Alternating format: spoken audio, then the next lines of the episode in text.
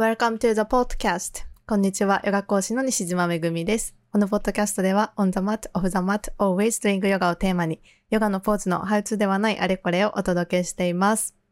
今日は星読みポッドキャスト後半戦ということで、引き続きゲストに先生術師の木村恵里さんをお迎えしております。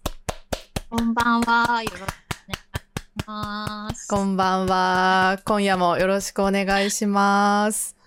います。ね、前回は、まあ、この2023年12月22日の冬至のまあ星読みっていうことで、まあ、冬至の全体図というかポイントと、まあ、12星座別のアドバイスっていうことで、前回はお羊座から乙女座まではい。ですね、乙女座こう前半戦を、はい、お伝えしてもらいました。今日は後半、天秤座から魚座までっていうことで、あの、はいお話を引き続き聞いていきたいと思います。はい。はい。じゃあ、エリさん、まずはじゃあ、天秤座からお願いします。はい。えー、天秤座、天秤座さん。えー、誰もわからなくても自分がわかっていればいいという強い信念を持っていたことに対して新しい視点が生まれてきそうです。確かに自分の考えは大切なことなのですが、それは本当に自分の考えだったのだろうかという謎解きが始まっていく当時になりそうです。誰かの強い言動、判断に自分を委ねていなかったか、その連帯感は本当のつながりだったのか、また、もしも誰かに大切な何かを預けているとしたら、確認の連絡を入れてみましょう。あの時約束してあるから大丈夫ということがあるとしたら、今の相手の状況を確認してみましょう。何より自分の大切なものを他者に預けないようにしましょう。物質的なことばかりではなく、精神的な部分でもです。そして、相手や他者が変わっていくことも受け入れていくということも大事になります。同じものを抱えていなければつながれないという呪いから離れる時がこれから来るのだと思ってください。うーん。なんだか意味深な。うーん、そうですよね。やっぱりこれはその天秤座さん、当事者さんでなければ多分こう思い当たる節が出てこないのだろうから、私としては本当ここまでしかこう伝えることはできないんですけれども、あの相手に対して預ける、そして相手に対して責任を持ってもらうっていうところでつながるっていう部分に、なんていうかこう、ちょっとメスが入っていきそうなじになっていきますね。うん。で、これはあの、やっぱり冥王星が水亀座に移っていくと、あの、天秤座さんにとっては同じ風エレメントっていうこともあって、追い風という形にはなるんですね。また、あの、1971年から1983年生まれの天秤座さんにとっては、あの、出生図にある自分の冥王星も、あの、天秤座にありますので、より自分のこう、言動が確立されたり、こう、表に表で評価されていったりっていうことが始まっていかれるんじゃないかなと思います。そしてもちろん、その、良いことばかりっていうわけではなくて、今までその好きだと思っていたこと、これが自分を作ってきたと思っていたことが、あの、崩れていったり、本当はそんな事実はなかったっていうことを知ってしまったり、こう、今までの自分がなくなってしまうような出来事が起こるかもしれません。しかし、そこから自分が、天秤座さんが再び作られていくのですから、恐れることは全くありません。自分の本当を大切にしてください。うーん。あれ、今のがあれですか？冥王星あの影響の部分。はい。うんうん。同じね、あの、水亀座、天秤座、双子座っていうのは、風エレメントで、こう、角度的に言うと、基地角というか、あの、エネルギーが流れやすい良い角度を取るっていう風になるんですね。なので、あの、ヤギ座にいた時よりは、天秤座さんにとっては動きやすい時代になるんじゃないかなと思います。その分、うん、その自分の本意、本質っていう部分に気づきやすい。で、気づいてしまったら、やっぱりそこから動いていかなければいけないっていう課題はもちろん出てくるんですが、そこに対してあの、恐れを抱いたりっていうことは全く持たなくてもいいし、あのそこで気づいた自分の本当っていうことをやっぱり大事にしていく、大事にしていってほしい。うん、これから先長い15年になるんじゃないかなと思います。うーん、15年。ね。まあ、ごまかしながらとかね、しんどいですもんね。うん、うん、うん。気づいてしまったらね、もうなんか 変わらざるを得ないっていう。うん。そうですね。うん。はい。そしたら、じゃあ、さそり座さん、お願いします。はい。えー、さそり座さん。えー、今まで自分を支えたい、支えていた根っこの部分が大きく変化していきそうです。それは、さそり座さんの、こう、背景かもしれませんし、今のその、さそり座さんが持っている今の背景かもしれませんし、生きてくるために必要だった前提かもしれません。いずれにしても長い間、さそり座さんの中にあって当たり前だった部分が、こう、極めて個人的な生活や行動とは、こう、無関係になっていく。いつもそこにあって当たり前だった自分の考え方と縁が薄くなっていく。そんな感じになっていきそうです。また、一から何かを作り直していくことが始まるかもしれません。周囲からは砂の城のように思われることかもしれません。しかし、その砂を固め、強固にしていくのは、サソリ座さんの水分、熱意や感情なのだということを忘れないでください。頼るべきものは自分です。今は伝える相手もいないと行き先のない暑さがサソリ座さんの中に渦巻いているかもしれませんが、2024年以降は嫌が王でも自分の暑さを伝えていかなければならない状況になりそうです。そのためにあなたの知恵と力、そして自分の考えを貯めておく当時としてください。うーん。なんか前回の話で、あの、当時、当時のまあ全体的なテーマが、まあ、変えていく主導権は自分にあるみたいなところでしたけど、はい、まあその、なんかね、自分に力を取り戻すっていうか、今回も、あ、まあそのサソリ座さんの場合も、自分にちゃんと、何、主導権というか、うん。うんですね。やっぱりこの、サソリ座っっていうのは、冥王星を、あの、支配天体ともしているんですね。なので、あの、この冥王星が星座を移るっていうこと、今までヤギ座にいたところから水亀座に移るっていうことは、サソリ座さんのその、生きていく前提っていうもの、目的っていうものが大きく変わっていくっていうタイミングでもあるんですね。ヤギ座的なその地位とかうん、立場、権力的なものを目とし目的としていた部分から、もっとこう、公共的な幸せとか、あのー、まあ、公共っていうくくりすら狭いっていう、もっとこう、人類的な部分で、うん、あの、物事を考えていく。それらを目的としていく生き方に、こう、シフトチェンジしていくっていう、あの、変化、本当に大きな変化の時になるんじゃないかなと思います。へはい。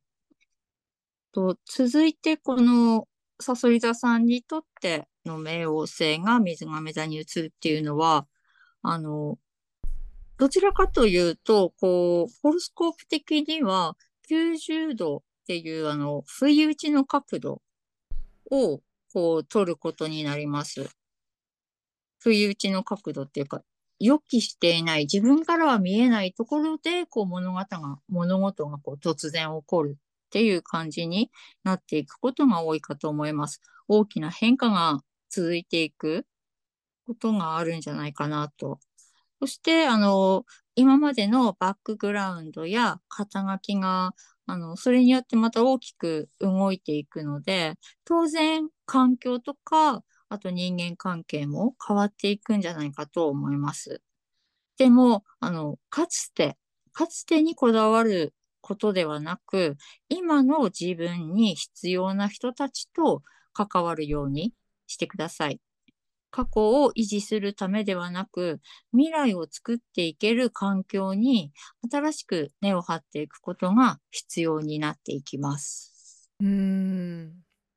いいですね。嫌顔でも変容の時っていう。動くってね、本当大変なことだと思いますけど。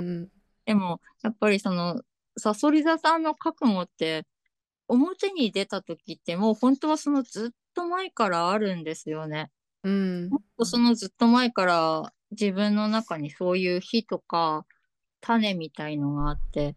私たちがそれを目にした時は、もうさそり座さんの中では、ちゃんとしたこう、自分の中ではね、木、木になってるみたいな部分があるので、もし周囲のね、さそり座さんがそういう新しいことにチャレンジしていこうってするのなら、あのー、やっぱりそれをこう支えていく、うん、自分も一緒にっていうふうに、こう、それまで抱えていた部分を評価してあげるっていうことがすごい大事になるんじゃないかなと思いますね。うん、ずっとずっと悩んでたっていうか。うん。うん、あまりね、こう、すぐにそういう考えを表に出すっていうよりは、やっぱ自分の中で熟成させていくっていう、うん、うん、タイプなので、さそり座さんは。うん。うん。じゃあね、頑張ってください、さそり座さん。ね、応援してます。ね、はい、そしたら、いて座さん、お願いします。はい、えー、いて座さん。伊手座さんは当時の前半、1月4日までは火星が滞在していたり、伊手座さんの支配天体である木星が、伊手座さんにとってこう、労働とか責務、責務を表すロックハウスという場所に滞在していることもあり、年末までは結構その馬車馬のように忙しい日々が続くかもしれません。でも自分ではこう、その割に、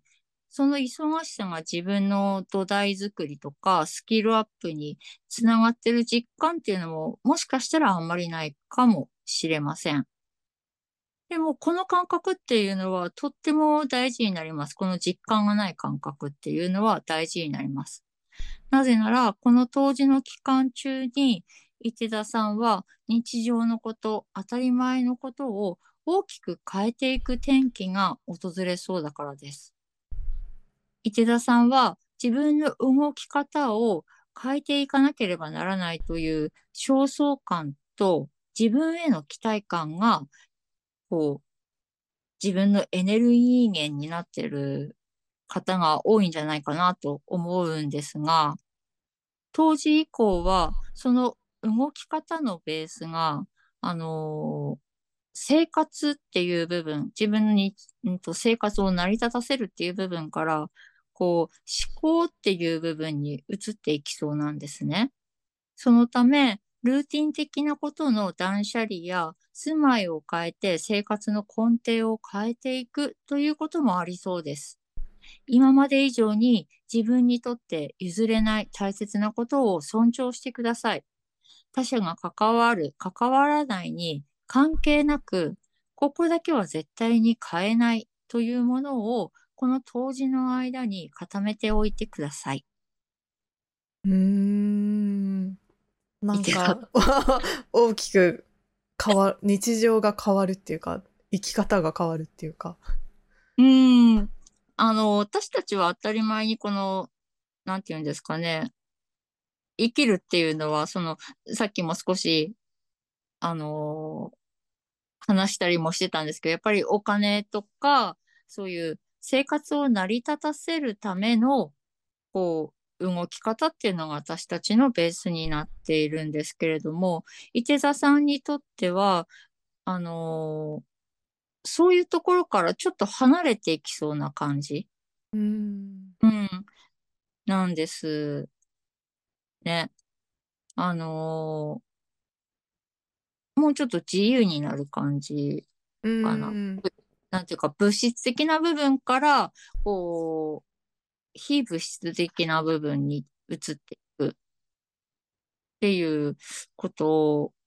になっていくのかなと思うんで、その大切なものに対するこう重点の置き方が。うん。うん、もちろんね、あの、めぐみさんは多分今でもそうだとは思うんですけど、それが多分もうちょっとその比重がね、強くなっうんていう時がこの当時の期間になっていくんじゃないかなと思いますね。いや、でも完全にそうなれたら楽だなってすごい思います。個人的に。やっぱりね、なんか生きていくとお金のこととかってね、うん絶対みんなあるだろうし、私もうん一人暮らしだから家賃は払わないといけないとか、まあ絶対あるじゃないですか、暮らしの中で。うんなんかこれだけは稼がないとみたいな。でもな、うんその一方で、やっぱりそういう、なんて言うんだろう。まあそうじゃない、その非物質的な部分を大切にしたいっていうのはもちろんあって、でもなんかたまにやっぱりその、お金とか戻ってくるから、なんかそそっちに吹っ切れれたら楽だなって思います、個人的には。うんうん。多分、その何かを維持するために必要な、あの、もちろんその、なんて言うんだろう。全くそういうことから離れて風来坊になるって、あ維持するために必要な、やらなければいけないって思ってるルーティン的なことをこう減らしていくうん。感じなんじゃないかなと。うんうん。こう、180度変わるっていううんこと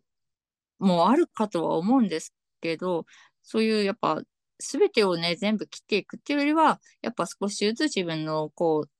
生活のあり方っていうものをうんこう、移行していくっていう感じになるんじゃないかなと、うん、思いますね。ね、意外と変えてみたらそれでも大丈夫だったりしますもんね。うん。そうそう、そうなんですようね。ん動いてみたら、あれこういうことだったんだ。うん、意外といけんなみたいなね。うんそうあ、そう、あとこの冥王星ですね。あの、冥王星が水亀座に移ってからは、伊手座さんにとってはその未来の地図を書く用紙、紙が、こう、ぐーんと大きくなるような感覚になると思います。もういっぱいきこう書き込んでいたはずの紙に、まだまだ余白があったと気づくような感じです。あれもできる、これもやりたいという自分が、あの、追い風となって、エネルギー源となって、どんどんこう行動範囲も広がっていきそうです。あと、これは、あの、少しね、先の話になるんですけれども、2025年の3月31日に、海王星が、今、魚座にいる海王星が、お羊座に入ります。そうすると、さらにその、伊手座さんの動きっていうのは、あの、加速していくと思います。ヤギ座が、あの、冥王星がね、ヤギ座に滞在している間に、本当に、まあ、あと1ヶ月くらいありますけど、この間に自分の生活っていうものをしっかり感じることが大事です。これはあの、先ほどお伝えした、その、あって当たり前っていうものの中で何が必要、何が不必要っていうものをやっぱ自分でしっかり感じるっていうことが大事になります。あやふやなまま前にこう飛んでいくっていうのではなくって、この当時期間中に自分の快、不快をしっかりと自分に落とし込むようにしてください。へえ、なんかすごいがぜ可能性を 感じる未来になうん 容姿が広がって、さらに2015年3月からまたさらに 加速するっていう。やっぱり、あの、風と火っていうのは相性がね、いい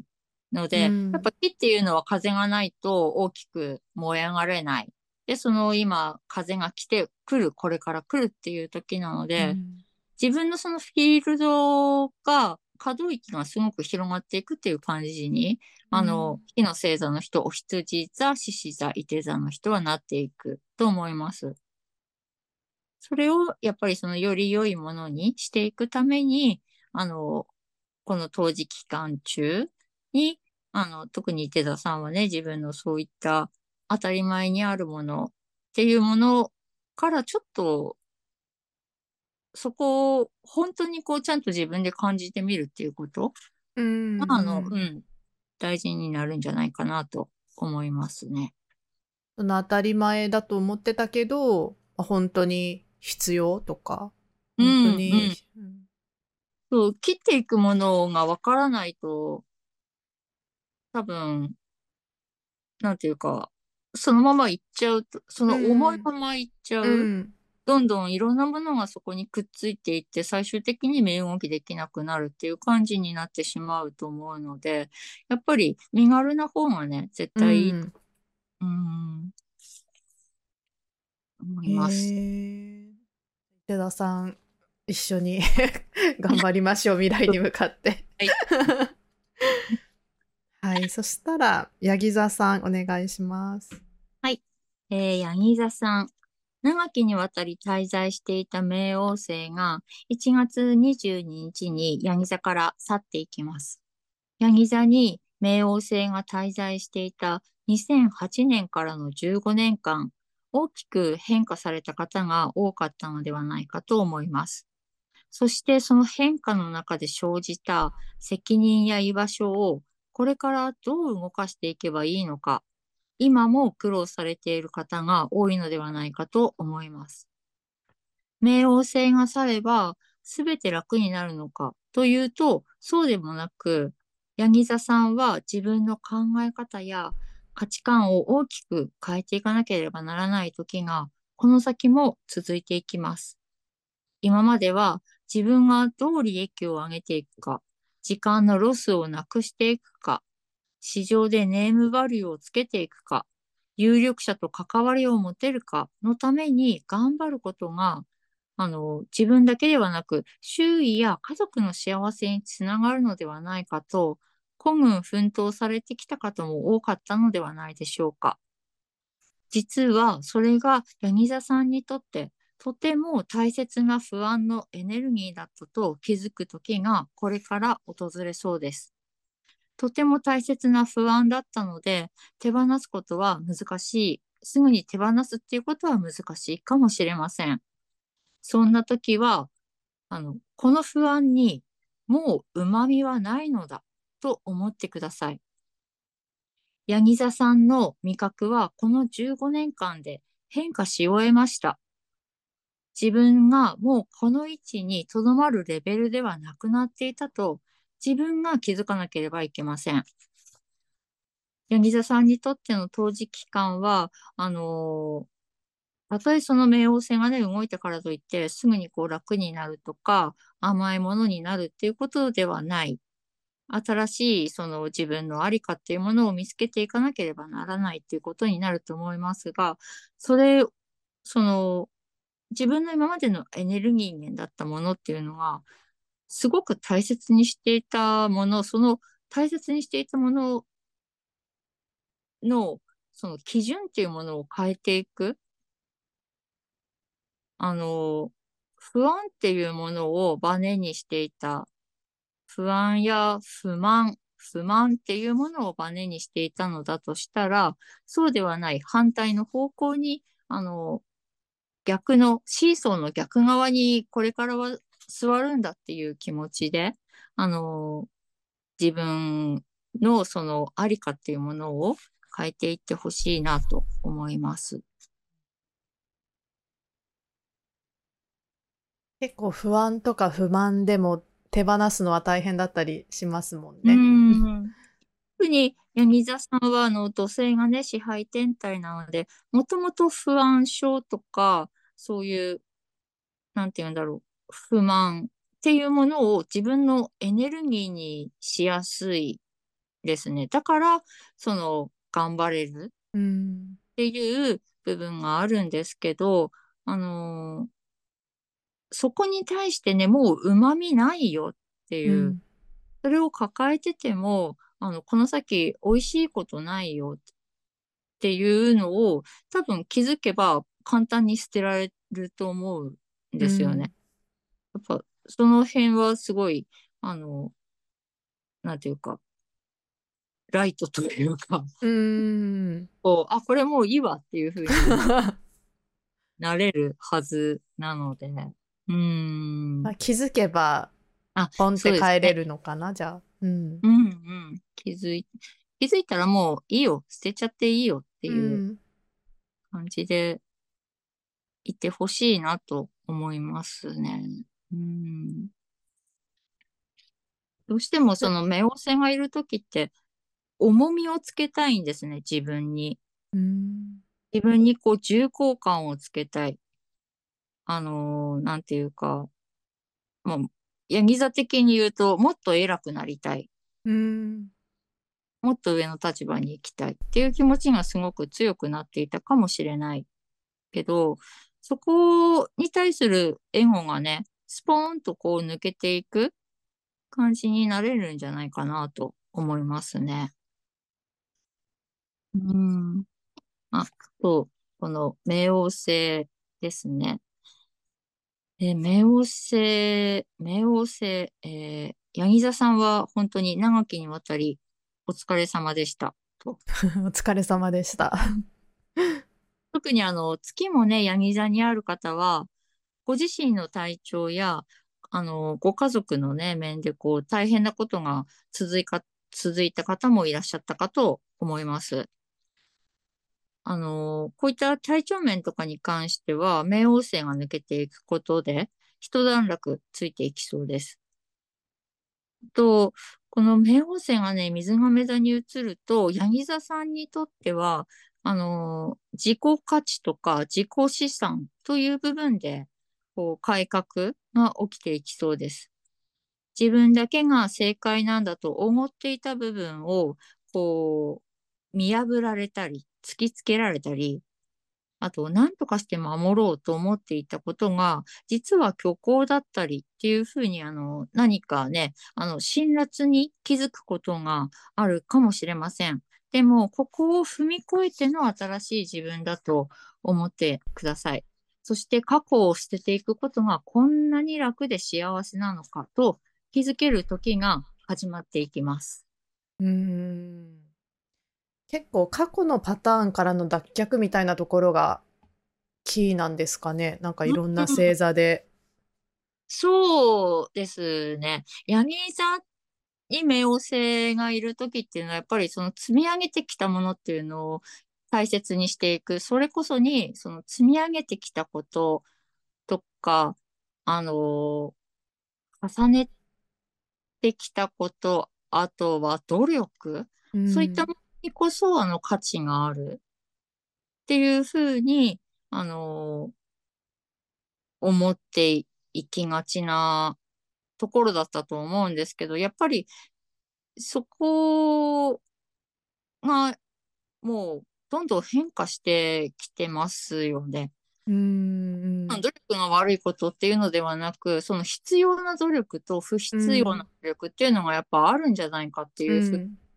るとか、あとそういうスパルタ的なものっていうのは、あの、人を育てないんじゃないかとか、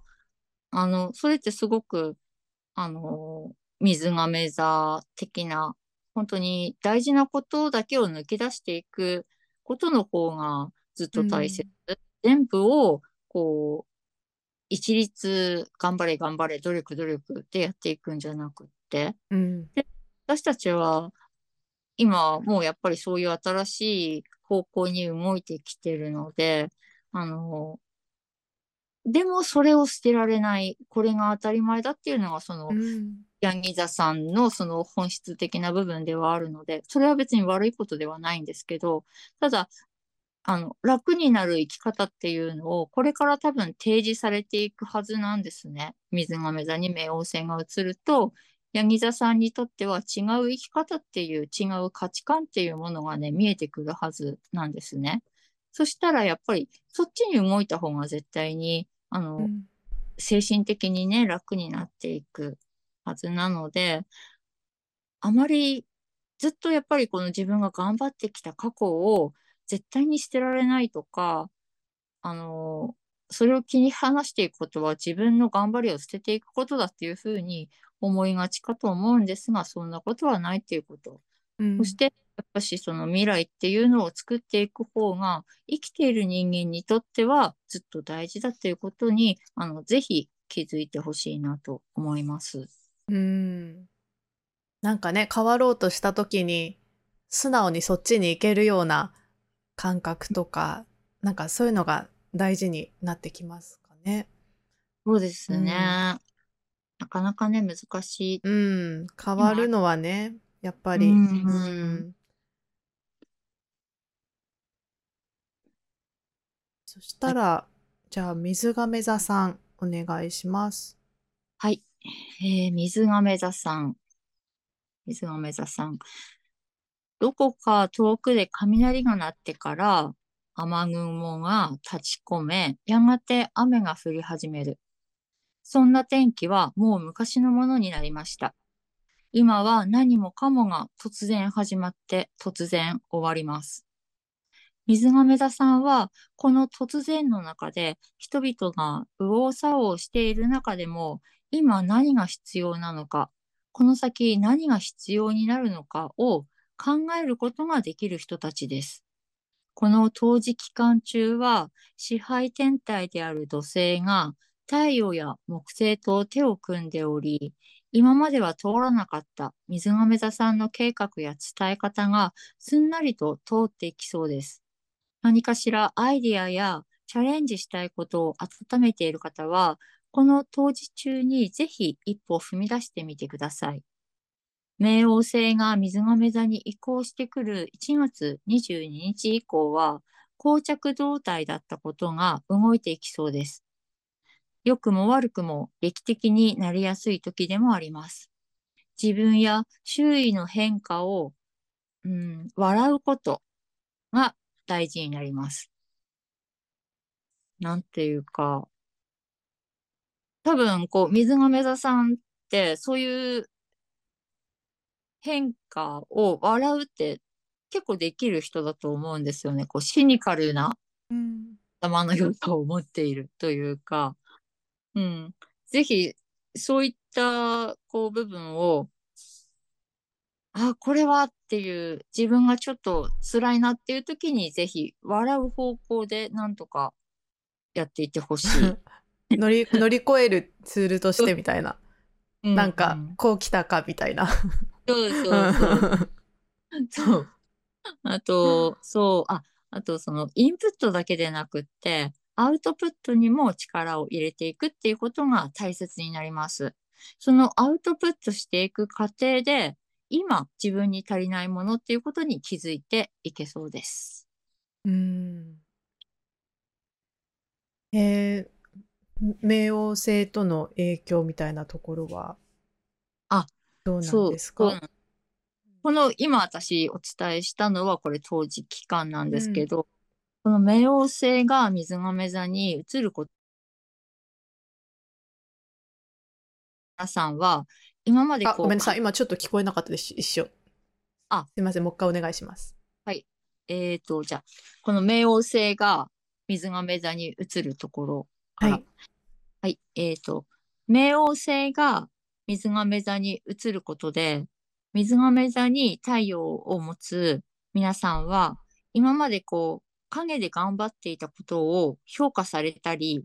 自分の発言力が増したり、自分の中にこう、こんな強い部分があったのかと気づくことが多くなるかと思います。どうかその強さを良い方向に使うようにしてください。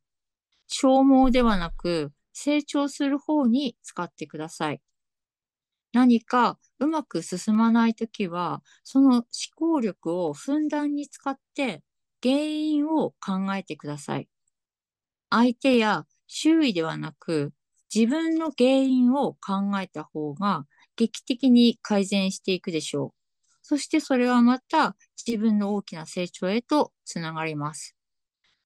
あと、これはあの、冥王星が、あの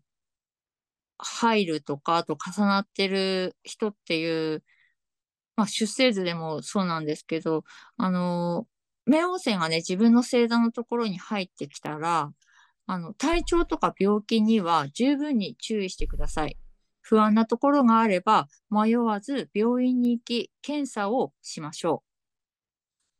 う。うん、大事ですね。うん、大事ですね。明確な。うん、これ、月が水亀座の人もね、ちょっとあの、気をつけた方がいいかなと思いますね。体調面。体調面、あと精神面。うん、ちょっとこう、脅迫観念とか、こうでなければいけない。特に月が、月と冥王星がね、こう、関わりを持つときって、あのー、すごく自分を掘り下げていくっていう面がある一方で、うん、一方的な、一方的なっていうか、そこしか見えなくなっちゃうような時もあるので、うん、あのー、うん、なんか不調、これはもう体調面でも精神面でも、こう、不安なところがあるときは、周囲に話したり、あと、やっぱり病院に行って検査をするとか、あの、ちゃんとしてほしいなと思います。うん。何かじゃあ異変を感じたり、不調を感じたら、うん、うん、ね、我慢せず、うん。あの、微細にあってほしいなと思います。うん、はい。はい、ありがとうございます。じゃあ最後、魚座さんお願いします。はい。えー、魚座さん。魚座さんにとってこの当時期間は学びの時になりそうです。スキルアップするための知識をどんどん取り込んでいくことに夢中になりそうです。また、土星も滞在しているので、学んだことをすぐ表に出してみたり、自分なりの姿形、言葉で表現方法を確立していこうという配置もできています。これらを良い方向に持っていく、あの、周囲に評価されるっていうふうに持っていくには、すでにあったこと、すでにできている、うん、誰かがすでにできたことっていうのを多分学びっていうのは私たち受けると思うんですけど、そこに対してあの、忠実に再現する。っていうことが大事になります。自分のそういった、まあ、あのー、新しいアイディアとか、個性っていうのも大切なんですけれども、それはあの、枠っていうものをきっちり収めてからの話。基本っていうものをね、きっちり、あの、習得してからの話なので、まずは、この基本をしっかり学び、基本をちゃんとアウトプットしていきましょう。そして、あの、注意点としては、伊手座にある火星と、この魚座のね、支配天体、魚座にあるんですけれども、海王星が90度になっています。仕事上や責務上で関わる人とは、あの、衝突しやすい配置になっています。なので、そういったところに気をつけるっていうこと。そしてまたそういう場面になったら、むしろその自分の考えっていうよりも、相手の視点を取り入れた方が、あの、うまく進んでいきそうです。うん基本にね、忠実っていうのは、まあ、大事、大事なことですよね。何でも学びにおいては。うん、なんですよね。あの、あれもこれも全部取り入れたいみたいな風に、うん、なりがちかなと思うんですね。うん、あの、魚田さんってすごいこう、広がっていくアイディアも多いし、こう自由な広がりっていうのを持っている星座さんなので、だけど学んだことに対しては、それをこう歪曲していくのではなく、学んだことをそのまましっかりと枠としてきっちり収めてから出していくっていうことをまずやってみる。そこを超えてから、あの自分を出していくっていうふうにしてみるといいんじゃないかなと思いますね。あの、手手張りでしたっけ？武道の。うん、本当そういうね？型最初は型に沿って ちゃんと、崩すのはそれからっていう。そうそう。でも本当それって何でもね大事だとは思うんですけど、うん、特にね魚田さん今期当時期間はあのそこをこうちょっと意識してあの、学びっていうのとアウトプットっていうのをしてみるといいんじゃないかなと思いますね。はい。と、冥王星があの水亀座に移ると、魚座さんはあの周囲や人間関係に対してこう冷めてくるような感覚になるかもしれません。今までこう好きなこととか趣味とかあとまあ、その熱意を持ってね、やっていたこと、仕事でも何でも、そういったことで、こう、ガンガン人とつながったり、交流を深めていた部分があったかと思うんですが、あのー、自分のね、思考だけを、こう、追求するようになったり、目王星が水亀座に移ると、自分の、その、自分の世界っていうことにちょっと没頭しがちになっていくんじゃないかなと思います。で、今までだったらその没頭しがちな人とつながっていくっていう感じだったのが、こう、一人でそれをやるっていう方になっていく。そして、こう、もともと一人が好きな魚座さんの場合だったら、さらにこう、自分時間を大切にするようになるんじゃないかなと思います。どちらにしても、その、人の目っていう空気圧あと、こう、見られてなんぼっていう、うん、魚田さんはちょっとね、目立ちたがりなところもある。うん、その、自分を見てあい、見てっていうのと、こういう私を見てあなたも変わってほしいみたいな、その見られてなんぼっていう、こう、部分、まあ、ある種のエゴみたいなところから、こう、冥王星がね、水が座に移ると解放されて、穏やかな時間っていうのを自分でこう、うまく作っていけそうなんですね。うん、ただ、そうすると今度は自分のやり方とか時間っていうものを、あの、大事にしすぎて、誰かの日常をこう、犠牲にしてしまうとか、あの、そういったことは、あの、気をつけるといいかなと思います。そしてあの、こう、ずっと焦っていた、何か走らされていたという感覚を持っていた魚座さんには、一息つける時が、この水亀座、冥王星の期間は訪れそうです。へえー、いいですね、なんか。一息ついて。そうですよね。なかなかね、魚座さんは本当に暑い。うん、暑いので、その感情的に熱くなるので、わかりやすいんですね、その暑さが。同じ暑いって言っても、獅子座の暑さってすごいわかりづらい。あの、なんていうか、それを表にあまり出さないっていうか、だけど、魚座さんの暑さっていうのを見ればすぐわかるっていう、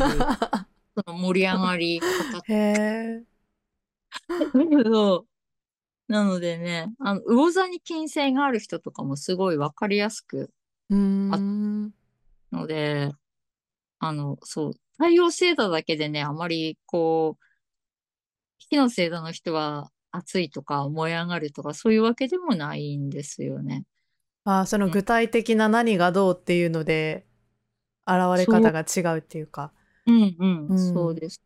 ね。まあ、魚座さんはね、本当に私なんか面白くて大好きだなって思います。へえ。でもなんか今回の星読みを聞いてて、まあ、全体通してのなんか印象なんですけど、結構なんか動きが出てきたっていうか、なんかもう私エリさんの星読みをかれこれもう1年以上、1年くらいもやってますもんね、この企画。去年の冬至とか、まあね、1年通してこの冬至春分、夏至秋分って、いろんな、この12星座のアドバイスをずっと聞いてきて、なんか今回の冬至って結構なんか変化のポイントっていうか、なんか考え方とか生き方とか価値観とか、なんかそういうものが動く時なのかなっていうのをなんか、この12星座それぞれの聞きながらなんか感じました。うん、やっぱり、あの本当どこでも多分い、いろんなところで書かれてるとは思うんですけど、この冥王星が動くっていう時は、時代が変わっていくっていう時うん。よね。今、本当にいろんなことがもう過渡期になってうんきてて、でも変わっていけないっていうしがらみの中に私たちはいると思うんですけど、それをこう変えていかなきゃいけない。で、それは私たちのためにではなく、その次の世代のために変えていかなきゃいけないんだっていうふうに、多分どんどんこういろんなことがね、あの、もうその流れに入ってきていると思うんですね。で、私たちもやっぱりそこに多分こう、自分では気づかないけど、どんどん乗せられてきてるんだと思います。そして、うん、なんていうか、そういう大きな一つの流れっていうものが、これから多分生まれていくんじゃないかなって、うん。うん、思いますね。生まれてほしいなっても思うしう、ん。うん、ねそれって、じうん。私たちがやっぱり一人一人がね、動いていかないと、今すぐ動かないとできないことって多分いっぱいあると思うので、うん。なんかね、話がすこう大きくなり、いやいや、でもやっぱりね、社会も世界も、やっぱりすごく大きな流れの中でこう変わってきていて、やっぱりそこに私たち個人も影響されるし、あの、そうそう。ね、で、それによってこう変わる部分もあるんだけど、でも一方できっとなんか価値観とか、今まで続けてきた生き方とか、そういうものから脱却できないみたいな感じを抱えてる人も多いと思うんですよ、きっと。うんうんなので、うんまあ、いよいよそういうものをちゃんとこう、見つめていくときというか、なんか自分自身もそこに乗っていく時が来てるみたいな感じ。本当に見つめていくっていう時なんだと思います。こう、変わるっていうことは今すぐはできないけど、見つめていくっていうことはね、いつでもできるし、あの、なんて言うんだろう。何も変わらなくてもできるっていうことだから、うん本当にそれを私たちが一人一人やっていかないといけないんだなって。うん。全然ね、軽やかでもね、なんでもない、本当に、なんていうか、重い時代が始まっていくなっていう。辛い、つら辛い。そう、そうなんですか？いや、これ、ねうん。うん。でもね、エリん。さん、せこの間言ってたのが、あれですよね。事態は深刻だけども、心は軽やかに軽快にっていうね。心持ちとしてはね、警戒。これは本当に大事なことなんですよね。状況が深刻だから本当にみんな深刻になっていたら、うん誰も笑えないから、本当、やっぱ、その、警戒であるっていうことはすごく大、大事なんじゃないかなって思います。うん。ね、そういう意味での軽さっていうか、うん、ううん。ん、そうですね。わかる。うんなんかそういうのがあった方がきっと生きやすいでしょうね、これから。なんか、いちいちすごくシリアスに真面目に捉えてると、どっかでなんかそ、この変化に潰されそうっていうか。うん。やっぱりその責任とか完全っていうものをどんどん、あの、からだけが正解ではないっていうこと。うん私たちはどうしてもその誰が責任を取るのか、どこに責任の所在があるのかとか、あの、例えば何でもその、まあ、完全っていうのもちょっとおかしいですけど、この値段に見合った正しいものでなければいけないみたいな、こう、いろんなこう思い込みみたいのもあるけど、そういうところっていうのも多分これからちょっといろいろ変わっていくんじゃないかなとうん思いますね。変わっていくっていうか変えていかないと、あの、いけないんじゃないかなっていう。うんうんそうしないとね、その次の世代の人たちがものすごく生きづらくなってしまう。私たちが今良ければいいっていうのは、すごくこう、切り捨てていく、時間を切り捨てていくだけで、やっぱそのじ、今過ごしてる時間をね、どう残していくかっていうのが、すごく水亀座的な大切なことなんじゃないかなって、土台を作っていく。不要なものを捨てて、新しい土台を作っていく。次の世代のために。うんうん。これがやっぱ水亀座の、こう、本質っていうか、意義なんじゃないかなって思いますね。水亀座うん時代にね。今回の当時はまさにその始まりっていうんう時なんですね。そうですね。うんそれぞれの始まり、それぞれがどう自覚していくかっていうことが大事になっていく、その始まりなんじゃないかなって思いますね。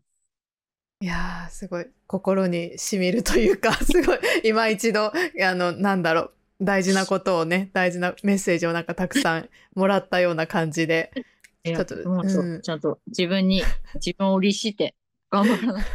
ねちょっと自分にリマインドしながらと。やっていきたいと思います。はい。ねえエリさん今回もありがとうございました充実のアドバイスを。ありがとうございました。またあれですか？冬は鑑定を再開されるんですか？そうですね。冬はあの、畑の方もうん。行くので、1月から3月末くらいまでは鑑定をまた受け付けていこうかなと思っています。はいね皆さんあのせっかくなのでエリさんの、まあ、鑑定受けたいって方がいたらぜひあの SNS とかで情報をチェックしてみてください。かなり本当に充実のねたくさんめ なんかやっぱり自分のホロスコープ読んでもらうとねやっぱりなんだろう単にこういて座がどうとかね、うん。この十二星座ってのこういう解説よりももっと深くこう見てもらえるので、うん、天体っていう、天体がどこにあるかっていうので、そのそれぞれの目的が違うっていうか、やっぱ太陽と月っていうのを無理やりこう、同じ方向に持っていく必要はないんですよね。それぞれでやってやりたいことが違うから、それをどう満たしていくか、どう両立させていくかっていうのを自分で知っていくことが、こう、生きやすさの、を知っていくっていうことになるんじゃないかなってうん思いますね。ねうんなので、ぜひ皆さん、2024年の始まりに ちょっと興味がある方は、ぜひ、あの、エリさんの鑑定の方も、ちょっとチェックしてみてください。はいそしたら今日も、まあ、今回もエリさん、どうもありがとうございました。ありがとうございました。ね、皆さん、あの、コメントとか、なんか、こう感じたとか、何かあったら、ぜひ、あのコメントとか、メッセージとかいただけると嬉しいです。エリさんの情報は下のディスクリプションに入れているので、ぜひそちらもチェックしてみてください。じゃあ、エリさんありがとうございました。ました。じゃあ皆さん、今回もありがとうございました。良いお年をお迎えください。ありがとうございました。バイバイ。